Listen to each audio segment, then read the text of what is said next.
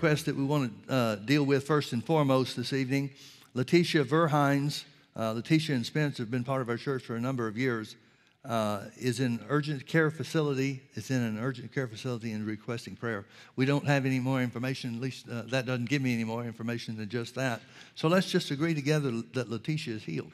Amen. Father, in the name of Jesus, we speak healing to Letitia's body. Whatever the problem is, Father, we claim healing for her from the top of her head to the soles of her feet. We thank you, Father, that you'll do your work, your healing mercy in such a manner that the doctors themselves will be amazed and, and that anybody and everybody connected with this situation will know it was the hand of God at work. Thank you, Father, for making it so. In Jesus' name, amen. Amen. Praise the Lord. I'll invite you to turn your Bible to Genesis chapter 2. Genesis chapter 2 will set the stage with what I'm sure you remember about the first chapter of Genesis. It tells us uh, about the different days, the first six days that, uh, that God uh, did his creative work, recreating the earth literally. It says that the earth became without form and void, and then God comes on the scene and begins to speak life into the earth. He speaks light and divides the light from darkness. He speaks the stars and the moon and the sun into existence. He speaks the vegetation into the existence over all the earth. He speaks the uh, life into the fowl of the air and the beast of the field and fish of the sea and so forth. It comes down to the sixth day, and God makes man in his own image for the purpose of having authority or dominion over all the works of his hands. Now, in chapter 2, beginning in verse 1, it said, Thus the heavens and the earth were finished. That's the first six days that God created everything that we know of. Thus the heavens and the earth were finished, and all the host of them. Now notice verse 2. It said, And on the seventh day, God ended his work which he had made, and he rested on the seventh, seventh day from all his work which he had made. Now, folks, he goes to great pains in the Hebrew language to say, That was it. Everything that I made was made in the first six days, and at the end of the sixth day, I stopped creating. God's relating this to Moses and telling of himself, telling of his own um, plan and purpose and the way things worked. He's literally saying, I didn't make anything after the first six days. Now, the reason that I'm emphasizing that is because so much of the church world thinks that God created sickness and disease to teach his people something. But if God created sickness and disease, it's got to be in these first six days. Where is it? It goes on to say, if we kept reading a little further into chapter 2, it goes on to say that he saw that it was very good, literally perfect. Now, what made the earth perfect after the first six days of creation? Well, there was nothing that needed adjusting.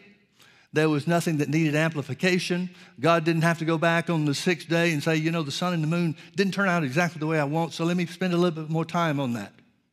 Everything was done, everything was perfect, and there was nothing that could harm man. Nothing.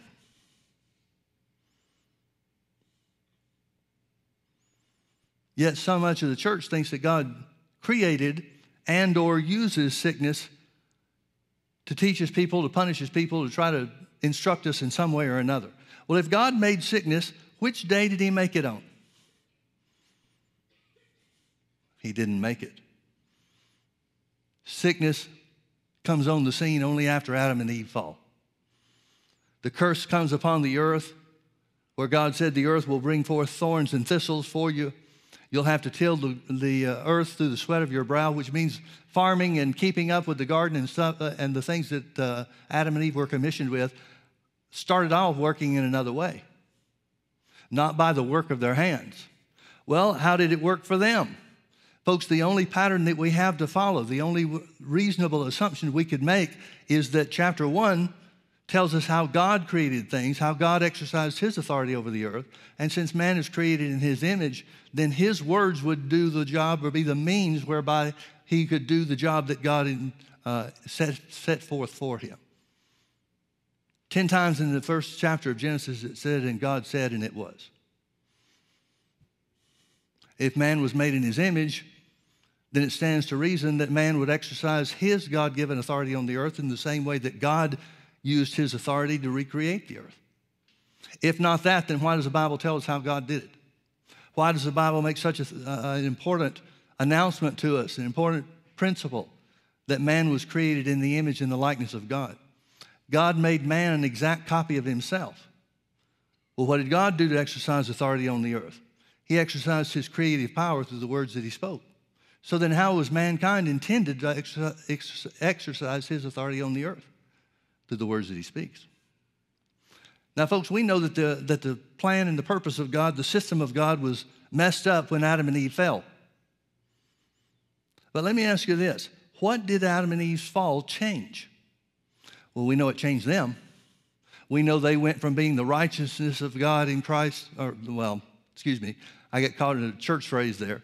We know that they were righteous because God breathed His own spirit, His own life into the bodies that He had fashioned for them. We know that they lost that righteousness, that right standing. Death entered the world, spiritual death overtook them, just like God said that it would. In the day that you eat of the tree of the knowledge of good and evil, which I've commanded you not to eat, you shall surely die. Well, that's not physical death. They didn't die physically for 930 years. What death is he talking about? He's talking about spiritual death. He's talking about separation from God. And it was only after man was separated from God that he became subject to and came under the authority of the, of the, the characteristics or the offspring of spiritual death. Sickness wasn't around before they fell. But once sin enters the world and brings spiritual death upon all mankind, now sickness and disease is, is part of the package for the world that we now live in. But the Bible says in Acts chapter 10 and verse 38, it says, How God anointed Jesus of Nazareth with the Holy Ghost and power, who went about doing good and healing all that were oppressed of the devil, for God was with him. Now, folks, that's a very important statement. Actually, there's a story that goes along with that, and I'll relate the story before I make any other comments. John Alexander Dowie was a, an Australian minister. He was from Australia, and he was pastoring a church in, his, in a country town where he lived, and there was a plague that came through his town. And this plague had, had reclaimed or had taken hold of and killed a large number of people in his church. It was not just uh, limited to the people in his church, but the people in the city were dropping like flies, and it was a terrible, terrible way, that painful way that they were dying. But of course, Brother Dowie, as a minister, he was called in a number of situations to try to help people and pray for people and so forth. But then when it got into his church, he asked the question. He finally got to the place where uh, the officials, the authorities in the city, they couldn't keep up with the dead bodies. There were more people dying than they had time to dig body or dig graves for. So it was a very, very serious situation because the, the disease was passing from one to another. And with dead bodies piling up, ravaged by this infection or this disease, this plague, it, it was a real threat to the survival of the city. And Brother Dowie asked the Lord after he found out that there was somebody else in his church that had been uh, taken and stricken with this disease. He asked the Lord, he said, Lord, is everybody in my church going to die? And the Lord took him to Acts 10:38. How God anointed Jesus of Nazareth with the Holy Ghost and power, who went about doing good and healing all that were oppressed of the devil, for God was with him.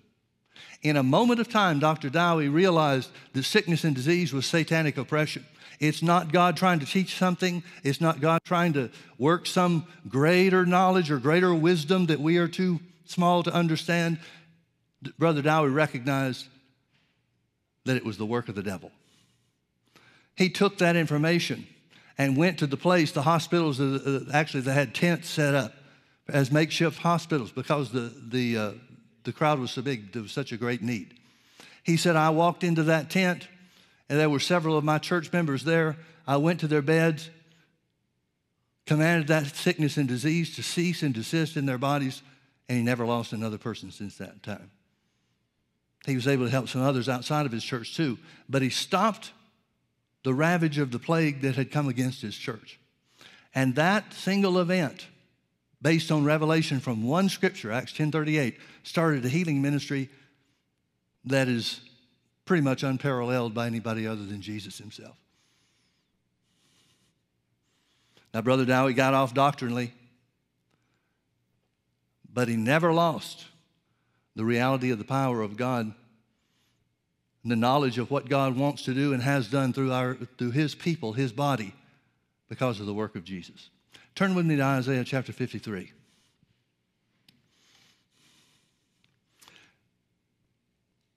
When God made an end of everything that he created, there was no trace, no sign, no anything related to sickness and disease. That's the work of the devil. And remember, Jesus said that I didn't come to do my own will, I came to do the will of the Father. Well, what was the will of the Father? Jesus healed everybody that had need of healing. Now, if Jesus healed everybody that had need of healing, and I, we'll go to some scriptures in just a moment that'll prove that. If Jesus had uh, healed everybody that had need of healing, if there was just one person in those multitudes that was healed against the will of God, if God wanted just one person to be sick for the purpose of learning something or, or uh, experiencing some hardship for the greater glory of God or whatever other stupid phrases the modern day church world uses, if just one person was healed outside of the will of God, then Jesus could not be a, a worthy Savior. That would mean he healed somebody outside of the will of God, and that in itself would have made it sin. It would have been sin because it was contrary to the will of God, and Jesus would therefore be a sinner, just like the rest of mankind. But there wasn't one. Not a single soul in the Bible was refused sickness and disease. Isaiah chapter 53 is considered the messianic chapter. Everybody recognizes that this is talking about the work that the Savior would do, would do from Isaiah's day, has done from our day, from our perspective. Isaiah 53, verse 4, it says, Surely he has borne our griefs and carried our sorrows. The word borne and carried, the two words borne and carried, are Levitical terms. They mean the bearing of something away, the taking of something away, and separating it from its original source. The word griefs and pains are translated other places throughout the, New Te- throughout the Old Testament. These Hebrew words are translated other places that they're used in the Old Testament as sickness and disease, literally sickness and infirmities. So where, here where it says, surely he has borne our griefs and carried our sorrows, it means he has borne our sicknesses and carried our pains. He has borne our sicknesses and carried our pains. Now, again, like I said, the words borne and carried are important words because they're Levitical terms. This word borne is used in talking about the scapegoat, where on the Day of Atonement, the high priest would, would uh, there were two goats, two sacrifices. He would lay his hands on the one called the scapegoat, and he would pronounce all the ills, all the evils, all the sins and iniquity of the people, of the nation of Israel, onto that scapegoat, that, uh, that animal. And that animal was carried out into the wilderness where the judgment of God would fall. It was turned loose in the wilderness, and sometimes wild animals, wild beasts would kill it. Other times it might die of starvation. Other times it might die because it falls off of a ledge or something like that that would hinder it, and, and he would starve to death, perhaps. Nobody ever knew, and the priests were not allowed to stay out there to see. But everybody understood that the judgment of God would fall on the scapegoat instead of the people. In other words, this scapegoat bore their sins and the judgment of those sins that they were worthy of, worthy of being judged, worthy of being destroyed for. But instead, God set forth a means and a method whereby the sins of Israel were laid on that scapegoat's head, and then it was carried away into the wilderness, cut off. The, the land that the Lord instructed them to, to take the scapegoat into was a land that was cut off from the living, which is a type of Jesus taking our sins to a place that was cut off from the land of living. He's talking about the lowest part of hell, where Jesus went to pay the price for our redemption. Here, the next thing it says is, He carried our sorrows.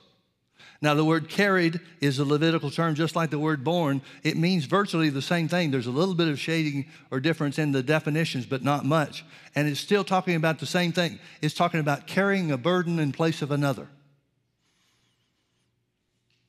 So, here where it speaks of Jesus and the work that he would do, surely he has borne our griefs, he has carried away our sickness.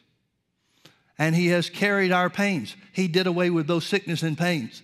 And notice the word surely. It's almost as if God knew that people would argue about whether or not this was for another generation. Surely. Now, when he talks about surely, the only time the word surely is used in this chapter, in the Messianic chapter, it's not used in relation to sin. It's used in relation to sickness and disease. It's almost as if God could see into the future and recognize that nobody would argue the fact that Jesus carried away our sins. But not everybody would receive the fact that he carried away our sickness and our pains. Now, if that was God's plan, that was a pretty good one, don't you think? Surely he has borne our sickness and carried our pains. Yet we did esteem him stricken, smitten of God, and afflicted. But he was wounded for our transgressions. He was bruised for our iniquities. The only difference between transgressions and iniquities in this context is he's talking about he paid the price for Adam's original sin, and then he paid the price for your individual sins.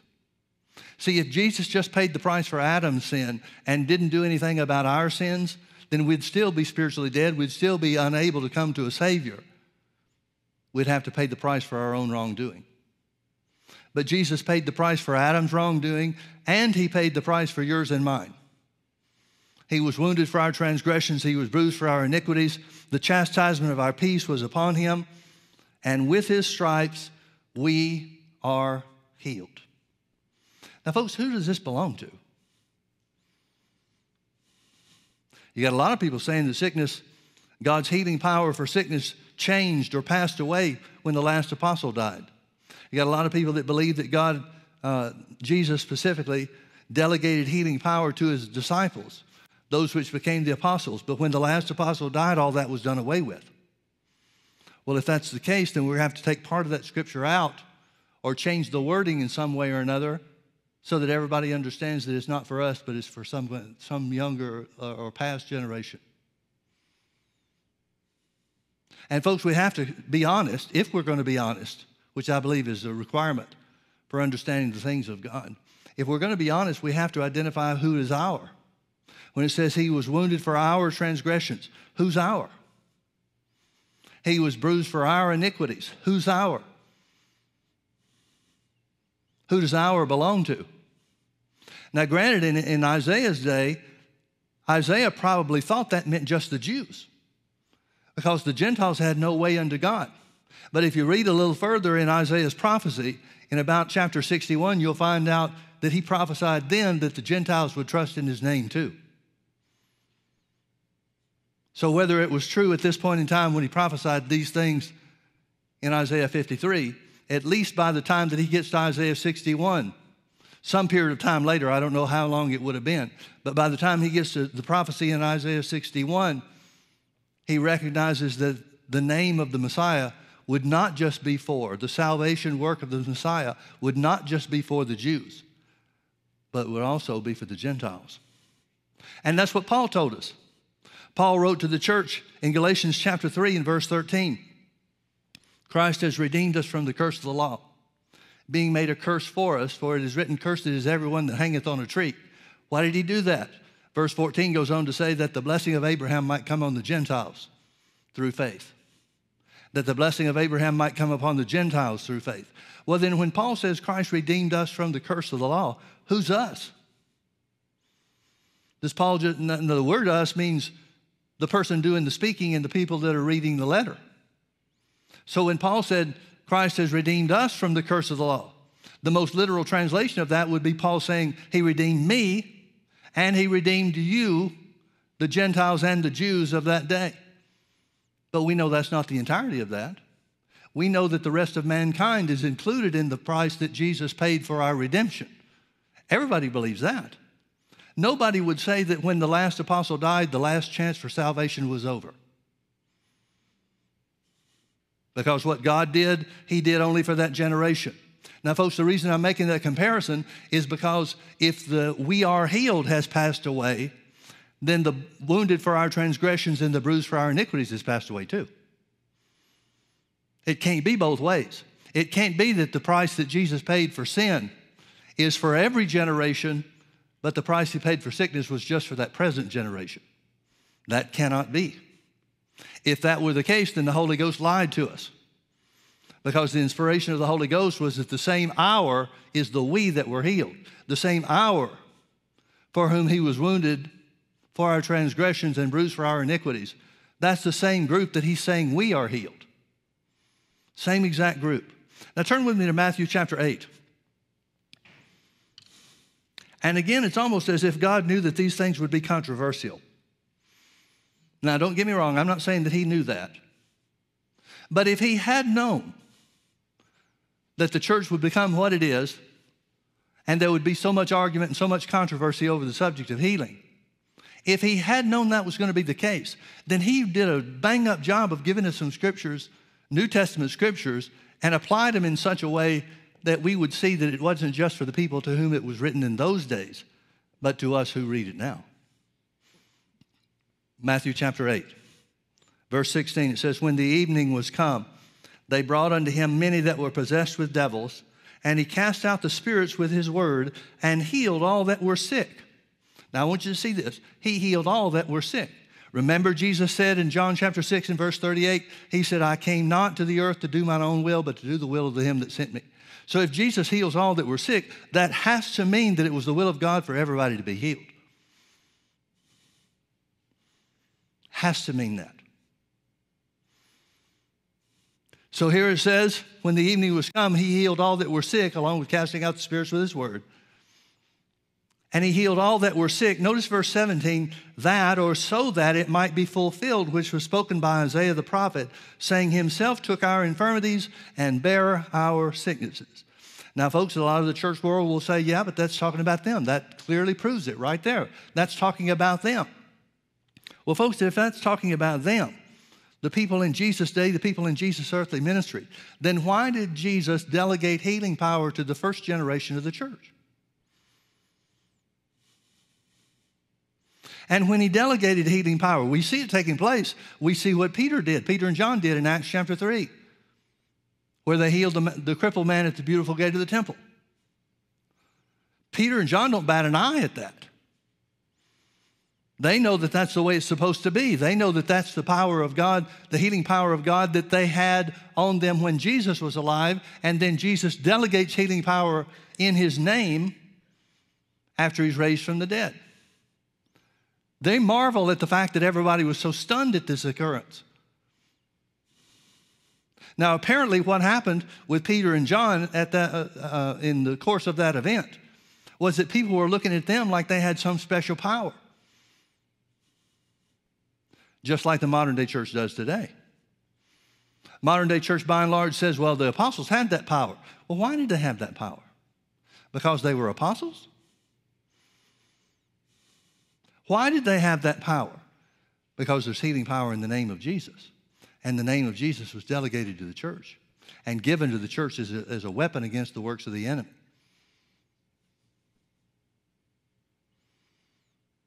So get, get what he's saying. Matthew 8 16, he healed all that were sick so that, so that, so that it might be fulfilled, which was spoken by Isaiah the prophet saying himself took our infirmities and bare our sicknesses. Now, folks, notice that this is part of, this is Matthew's quoting part of Isaiah 53 4. Surely he has borne our, pain, our sicknesses and carried our pains, but we esteemed him smitten of God and afflicted. This is what he's quoting here in Matthew 8 17. He's saying, Remember what Isaiah prophesied that Jesus would do. Well, what did he prophesy? He prophesied that Jesus would take our infirmities, carry, uh, bear our infirmities or our sicknesses rather, and carry our pains. And some people will say, yeah, but see, that was fulfilled. It was fulfilled right then.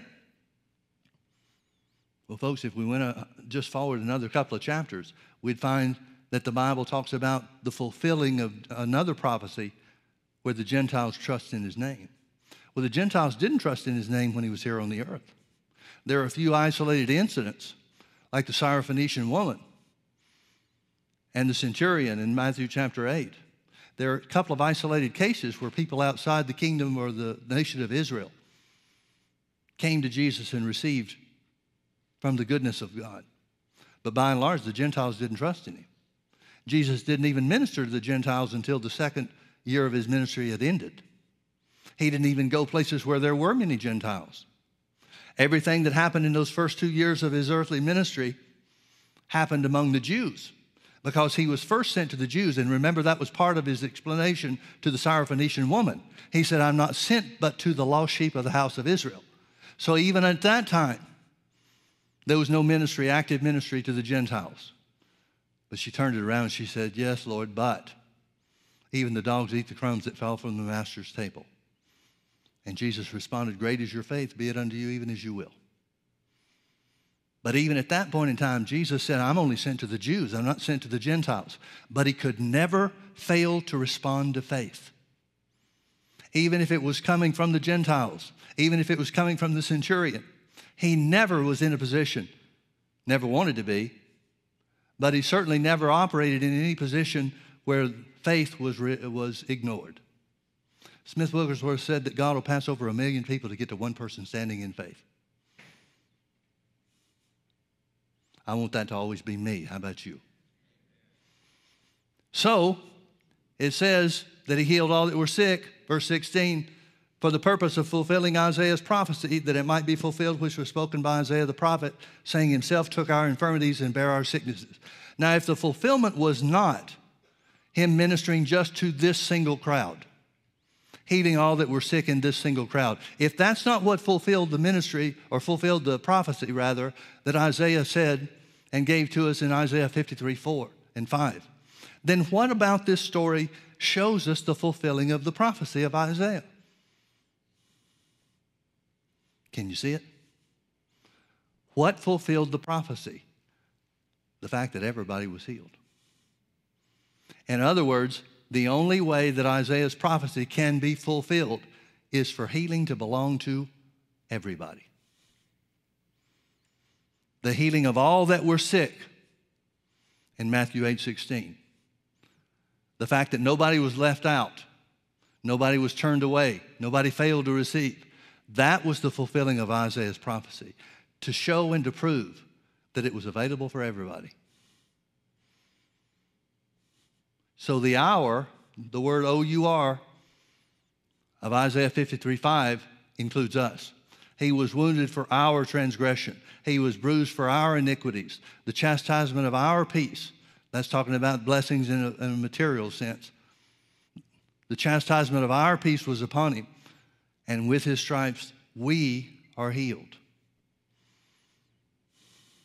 The work that Jesus did to provide for redemption from sin and spiritual death was exactly the same work, exactly the same shedding of his blood that brings us to the place where we can say without equivocation healing is for everybody, healing is for all.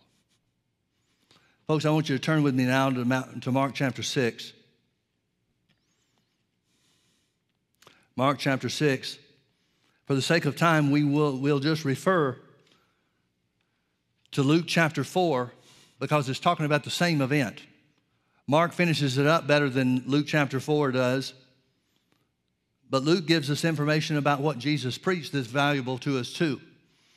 We'll start in Mark chapter 6, verse 1. And he went out from thence and came into his own country, and his disciples followed him.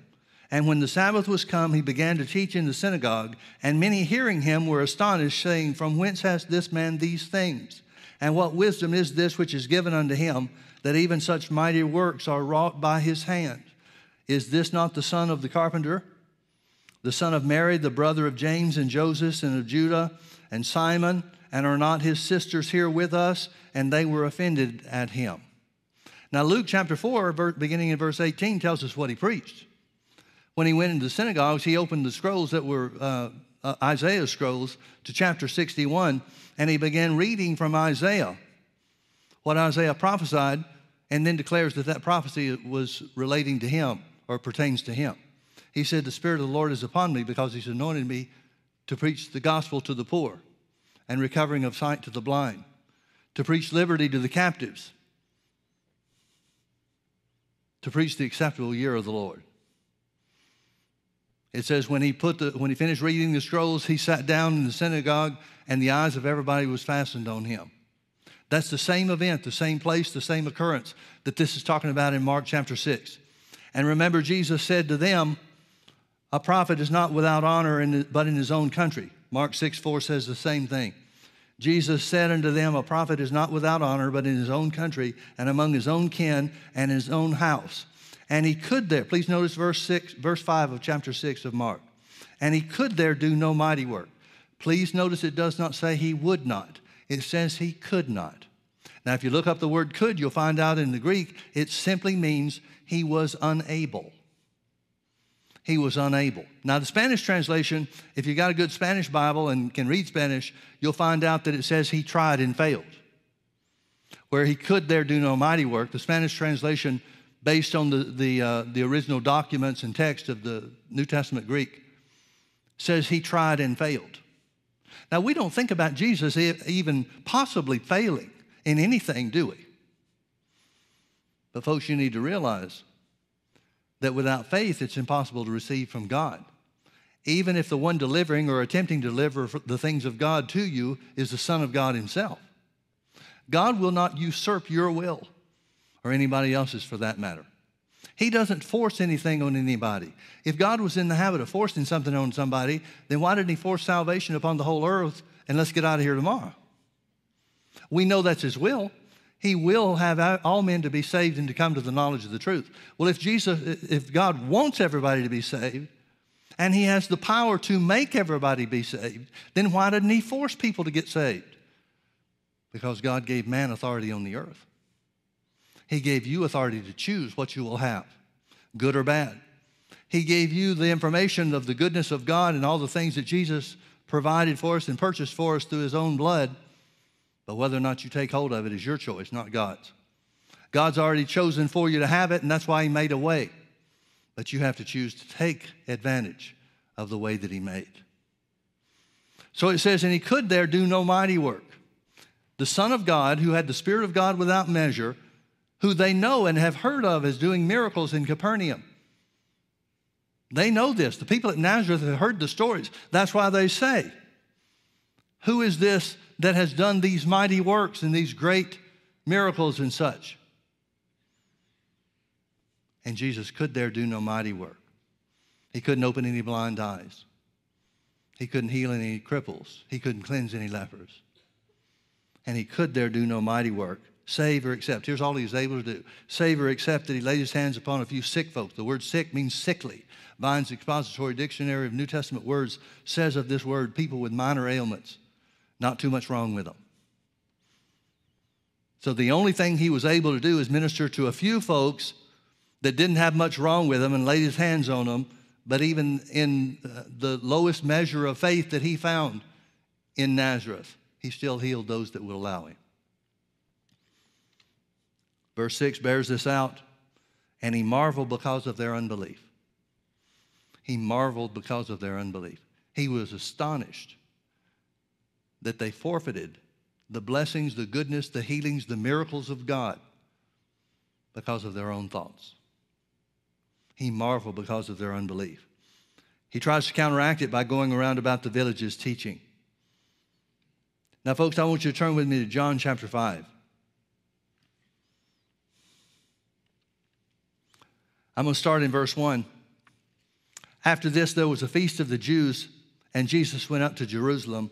Now, there is at Jerusalem by the sheep market a pool, which is called in the Hebrew tongue Bethesda, having five porches. In these lay a great multitude of impotent folks, of blind, halt, withered, waiting for the moving of the water. For an angel went down at a certain season. I'll add that the season had to be unknown if he showed up every, every Thursday morning at 10 o'clock, then they'd know when to gather. But they didn't know when it, was, when it would happen, and so they're there all the time. For an angel went down at a certain season into the pool and troubled the water. Whosoever then first, after the troubling of the water, stepped in, was made whole of whatsoever disease he had. Now, folks, I want you to realize this. The opportunity for God that, that God made available to these people was not dependent on the severity of their condition. There wasn't some triage set up where the most severe cases were put right on the edge of the pool where they could just roll in. And don't you know that there were times and situations that created very, very difficult circumstances and conditions for people? Because the people that are the most likely to move quick enough to be the first one are the ones that did, had the least amount wrong with them. And it's very possible, even probable, in my thinking, that there were a lot of people with very severe conditions that didn't get into the water first because of the severity of their condition. So you have to identify the system that they had wasn't fair in any sense or, or, or manner whatsoever. Nobody's sitting back saying, Well, look, I've just got a broken arm. I'll let you go first. Can you imagine what the troubling of the water must have brought for these five porches full of people that were sick? History tells us that people would hire assistants, people that would help them to be the first one in the water. Now, folks, I don't know how it works, but if it was me, I'd be sitting in the water. But apparently that didn't work either because if it had worked, then the whole thing would, would be people sitting in the water. You know they've tried this. Anybody that was desperate for healing has tried anything and everything they could. It doesn't say that it happened once a week or it happened once a month. There's no telling how often it was going to happen or when it was going to happen. And I see people, I can just imagine that people were there ready to kill somebody to keep them from getting ahead of them. But, folks, the whole purpose of the angel coming down to trouble the water so that the first person that got in was healed was to show the healing mercy of God. But what can we see about this healing mercy? We can certainly see that God didn't operate in such a way that everybody that got in the water got healed. Just the first one. Just the first one. So when people talk about God's mercy and they cry out for God's mercy, that's a wonderful thing to do. Crying out for God's healing mercy is exactly what the Bible instructs us to do. But when Jesus comes on the scene, he's not looking for the sickest person. He searches for faith. He searches for faith.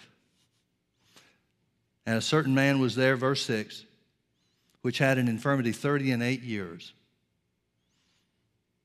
When Jesus saw him lie, apparently he's crippled, and knew that he had now been in the, had now been a long time in that case, he said unto him, Wilt thou be made whole? Now, folks, I want you to, I want you to get this. They're in the place of God's healing mercy. They're in a place where they're used to and familiar with the healing power of God coming not generated by the desires of the people, but by the goodness of God Himself. And they're in a situation where they have to fight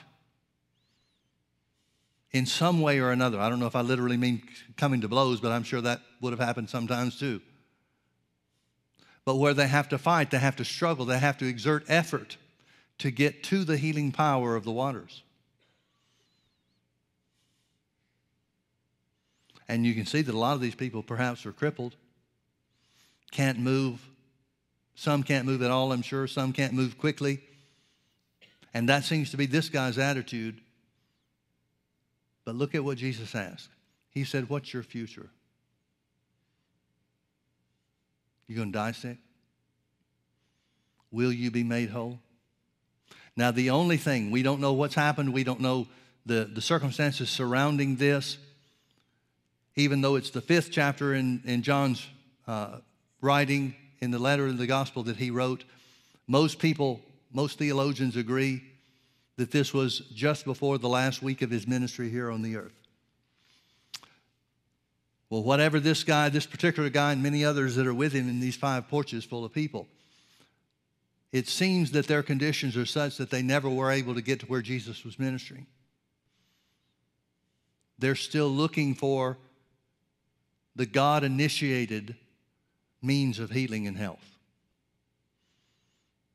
But Jesus is healing multitudes. There were a lot of times where it says he healed the whole multitude. He healed all that were sick, we, that we looked at in Matthew chapter 8 just a minute ago. Jesus is simply trying to insert himself in the minds of the people not to look for the angel to come and trouble the water anymore, but to realize that God had troubled the waters of mankind by sending his own son. So he asked him, he said, Wilt thou be made whole? Jesus is looking for faith. He doesn't find it. At least not in this guy. He said, Wilt thou be made whole? And then the impotent man, the crippled man, answered him and said, Sir, when I have no man, when the water is troubled, to put me into the pool, but while I am coming, another steps down before me, just as we imagine. And Jesus said unto him, Rise, take up your bed, and walk. I want you to notice something, folks. Jesus does not find faith from the man. He doesn't say, According to your faith, be it unto you. He recognizes the man is looking for help, physical help, literal help to get into the water, and that is his only hope for any kind of normal life.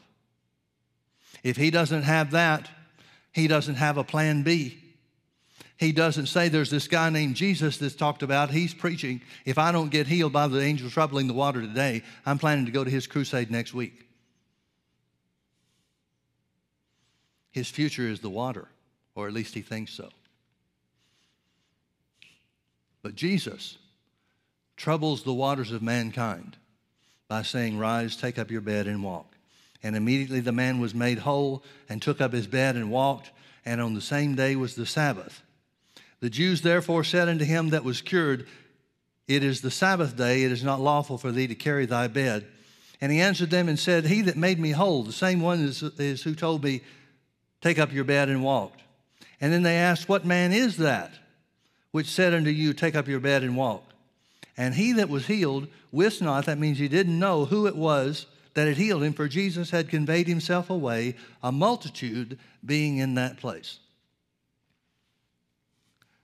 Perhaps you've heard some of the same things that I have over the years, where people say, if Jesus was still in the healing ministry like he was when he was here on the earth, and if he's delegated healing power to mankind, to, to the church, then why don't you people that believe in healing and the healing power of God just go clear out the hospitals? Why don't you just go to the hospital and heal everybody that's there? Folks, I would submit to you this is the closest thing that we have to a hospital right here in John chapter 5. It's a collection of people that are halt, lame, maimed, waiting for the troubling of the water. Jesus didn't heal those. There were a lot of people, all except the one crippled guy, that were left sick and in their disease condition. So we have to be careful when we talk about the healing of everybody. See, when Jesus came to the earth, he didn't come to heal everybody. That's not the point. The point is, not one person that came to him for healing was turned away. But there were a lot of people. Nazareth, we just saw it. There were a lot of people that were sick with, condi- with conditions that were very severe.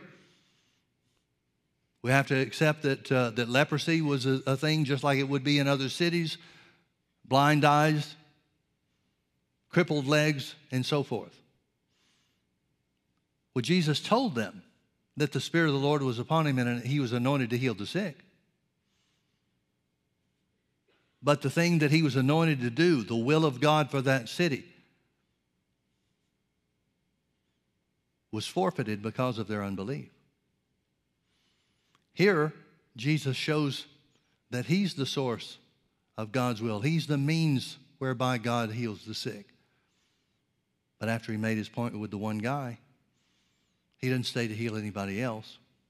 He doesn't even stay to preach and say, Did y'all see what I did for this crippled guy? God wants the same thing for you. We know that he did.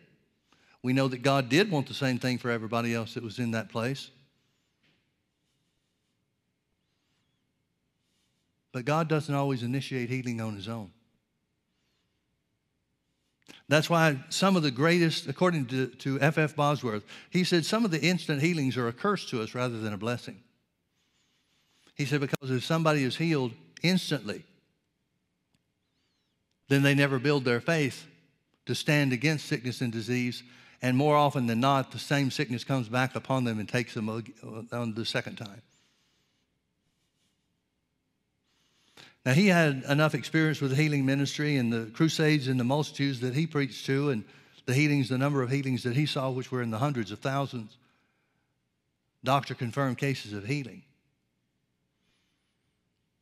He said the greatest blessing is to receive healing on your own faith because then you're strengthened by the Word of God so that you never have any real trouble with sickness and disease thereafter. Now, folks, we all like things to be instant. We all like instant results. But there's something more important than being instantly delivered from sickness and disease, and that is to find out the power of God is available to you to drive out every sickness and every disease and every trace and every symptom. Nobody really stands in line or volunteers for that. But Jesus, the Son of God, who was full of compassion, the compassion of the Lord was over all of his works. Even the compassionate, loving God doesn't just indiscriminately heal everybody. And that's where so many people get the wrong idea. So many people that refuse to believe in the healing power of God working today, just like it did in the early days of the church and just like it did in Jesus' ministry here on the earth. People that refuse to accept that, they don't recognize the value of the power of God in the area of healing. Because after all, we all want instant results. Wouldn't it be great if we could find somebody that had the healing power of God on them in such a way that everybody they touched was instantly healed every time?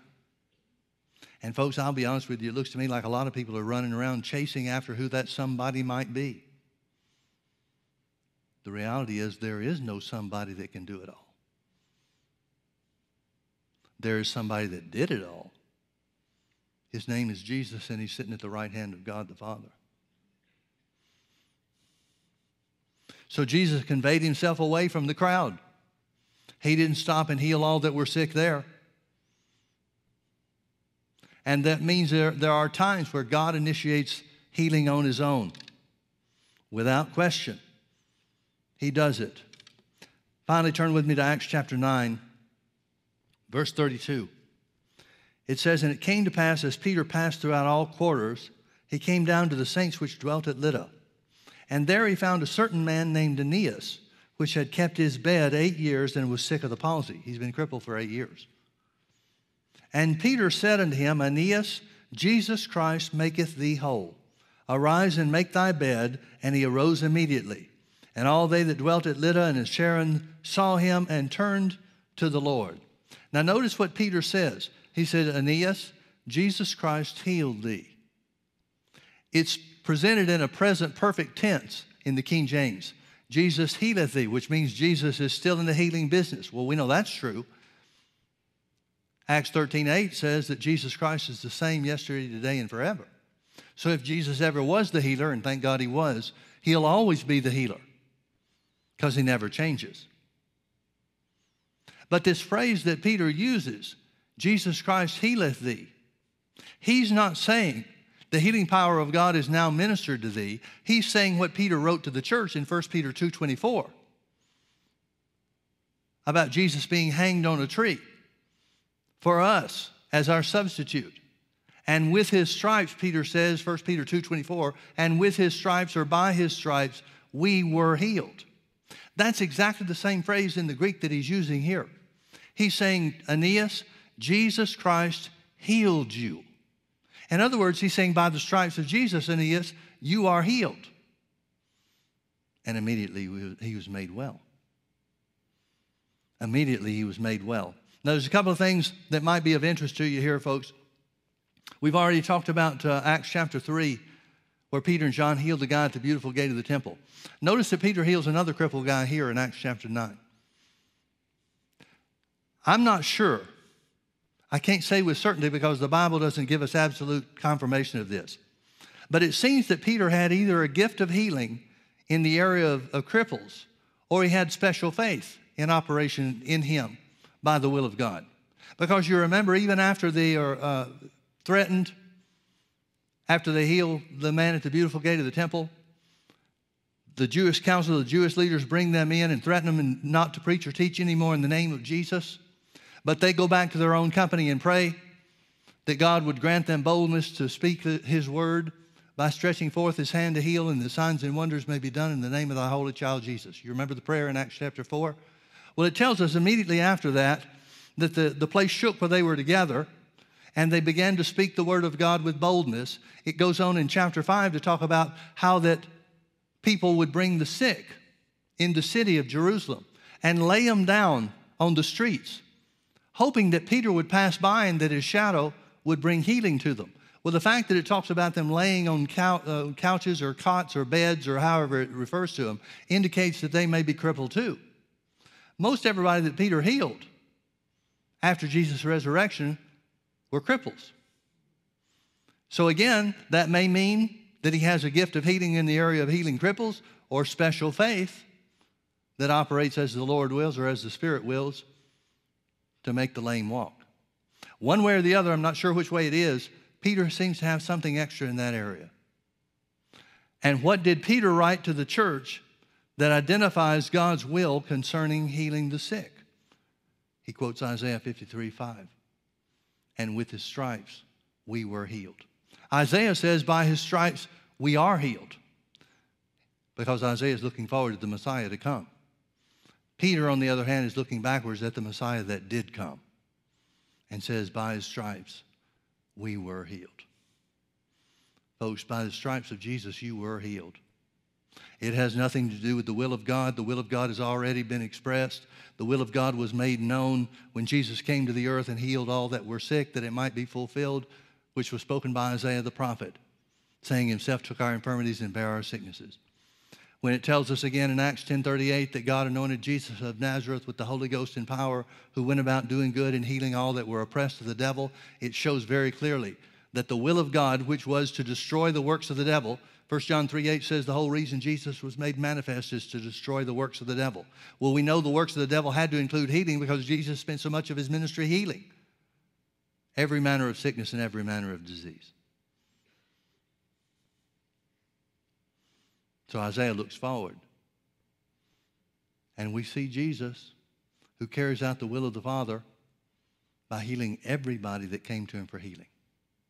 Now, you would think that with all the church world says about some people, some situations, some conditions, some instances where God's trying to teach people through sickness and disease, you would think that in all the, the multitudes that Jesus healed, the thousands that Jesus healed, and I, I don't know what thousands means. Uh, we could say that 5,000 people were healed in his ministry, but we could also say that 100,000 people were healed in his ministry.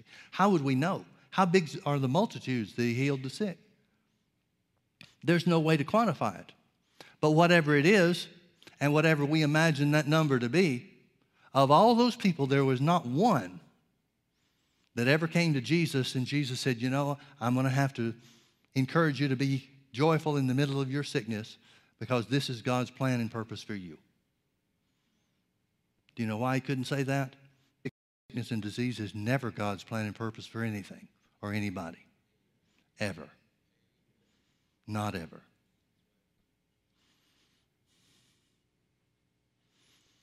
By his stripes we were healed. By his stripes we were healed. Oh, that our eyes would be open to that reality. We see more and more as we go. Here a little and there a little, according to the scripture. But if the church could ever have its eyes opened wide to see it as Jesus saw it, to really do the works of Jesus here on the earth, it wouldn't take long to reach the world for with the gospel of Jesus. Wouldn't take long at all. We look at the, at the evangelization of the world as a difficult thing. Folks, it's not tough at all. Coca Cola has evangelized the world. John Osteen said of all the missionaries' journeys and trips and, and campaigns that he went on in the, the most remote places in the earth, he said it wouldn't matter if you were on a, a, a trail to a hut in backwoods Africa, you can find a Coke bottle. He said, There's two things that you can always find no matter where you go in the world. He said, You can find a little woman praying and Coca Cola. Now, that may be a slight exaggeration, but by and large, the world has been evangelized commercially by a lot of different countries, companies, rather. If the church could see the power that we have because of Jesus' death, burial, and resurrection, we could reach the world in no time. I don't see the evangeliz- evangelization of the world as being a 20 year project. If we do it with signs and wonders like the early church started off, we can do it almost overnight because the world is hungry for the power of God. The world is hungry for the healing power of God. And healing has always been the dinner bell for salvation. Let's pray. Father, we love you. We thank you so much for what you've given us. We thank you, Father, that your plan, your purpose, your will is to heal all that are sick. So, Father, we take hold of your word just simply by faith. And we say, even as the word of God says, Jesus was wounded for our transgressions, he was bruised for our iniquities. The chastisement of our peace was upon him, and with his stripes we were healed. Christ has redeemed us from the curse of sickness and disease, being made a curse for us, so that the blessing of Abraham might come on the Gentiles. The blessing of the healing power of God would come upon the Gentiles, would come upon us, Father. We say, as your word says, Jesus took our infirmities and bore our sicknesses, and with his stripes we are healed. Thank you, Father no weapon formed against us shall prosper because we're children of God. Children of God, free from all the bondage of the enemy, free from every sickness and free from every disease, free from poverty and lack, free from sin and spiritual death. The law of the Spirit of life in Christ Jesus has made us free from the law of sin and death. We thank you, Lord that you've always been our healer and you always will continue to be. We bless you, Father. And we thank you for the truth of your word. In Jesus' name. Say it with me I am healed by the stripes of Jesus. Amen. God bless you. Thank you for being with us.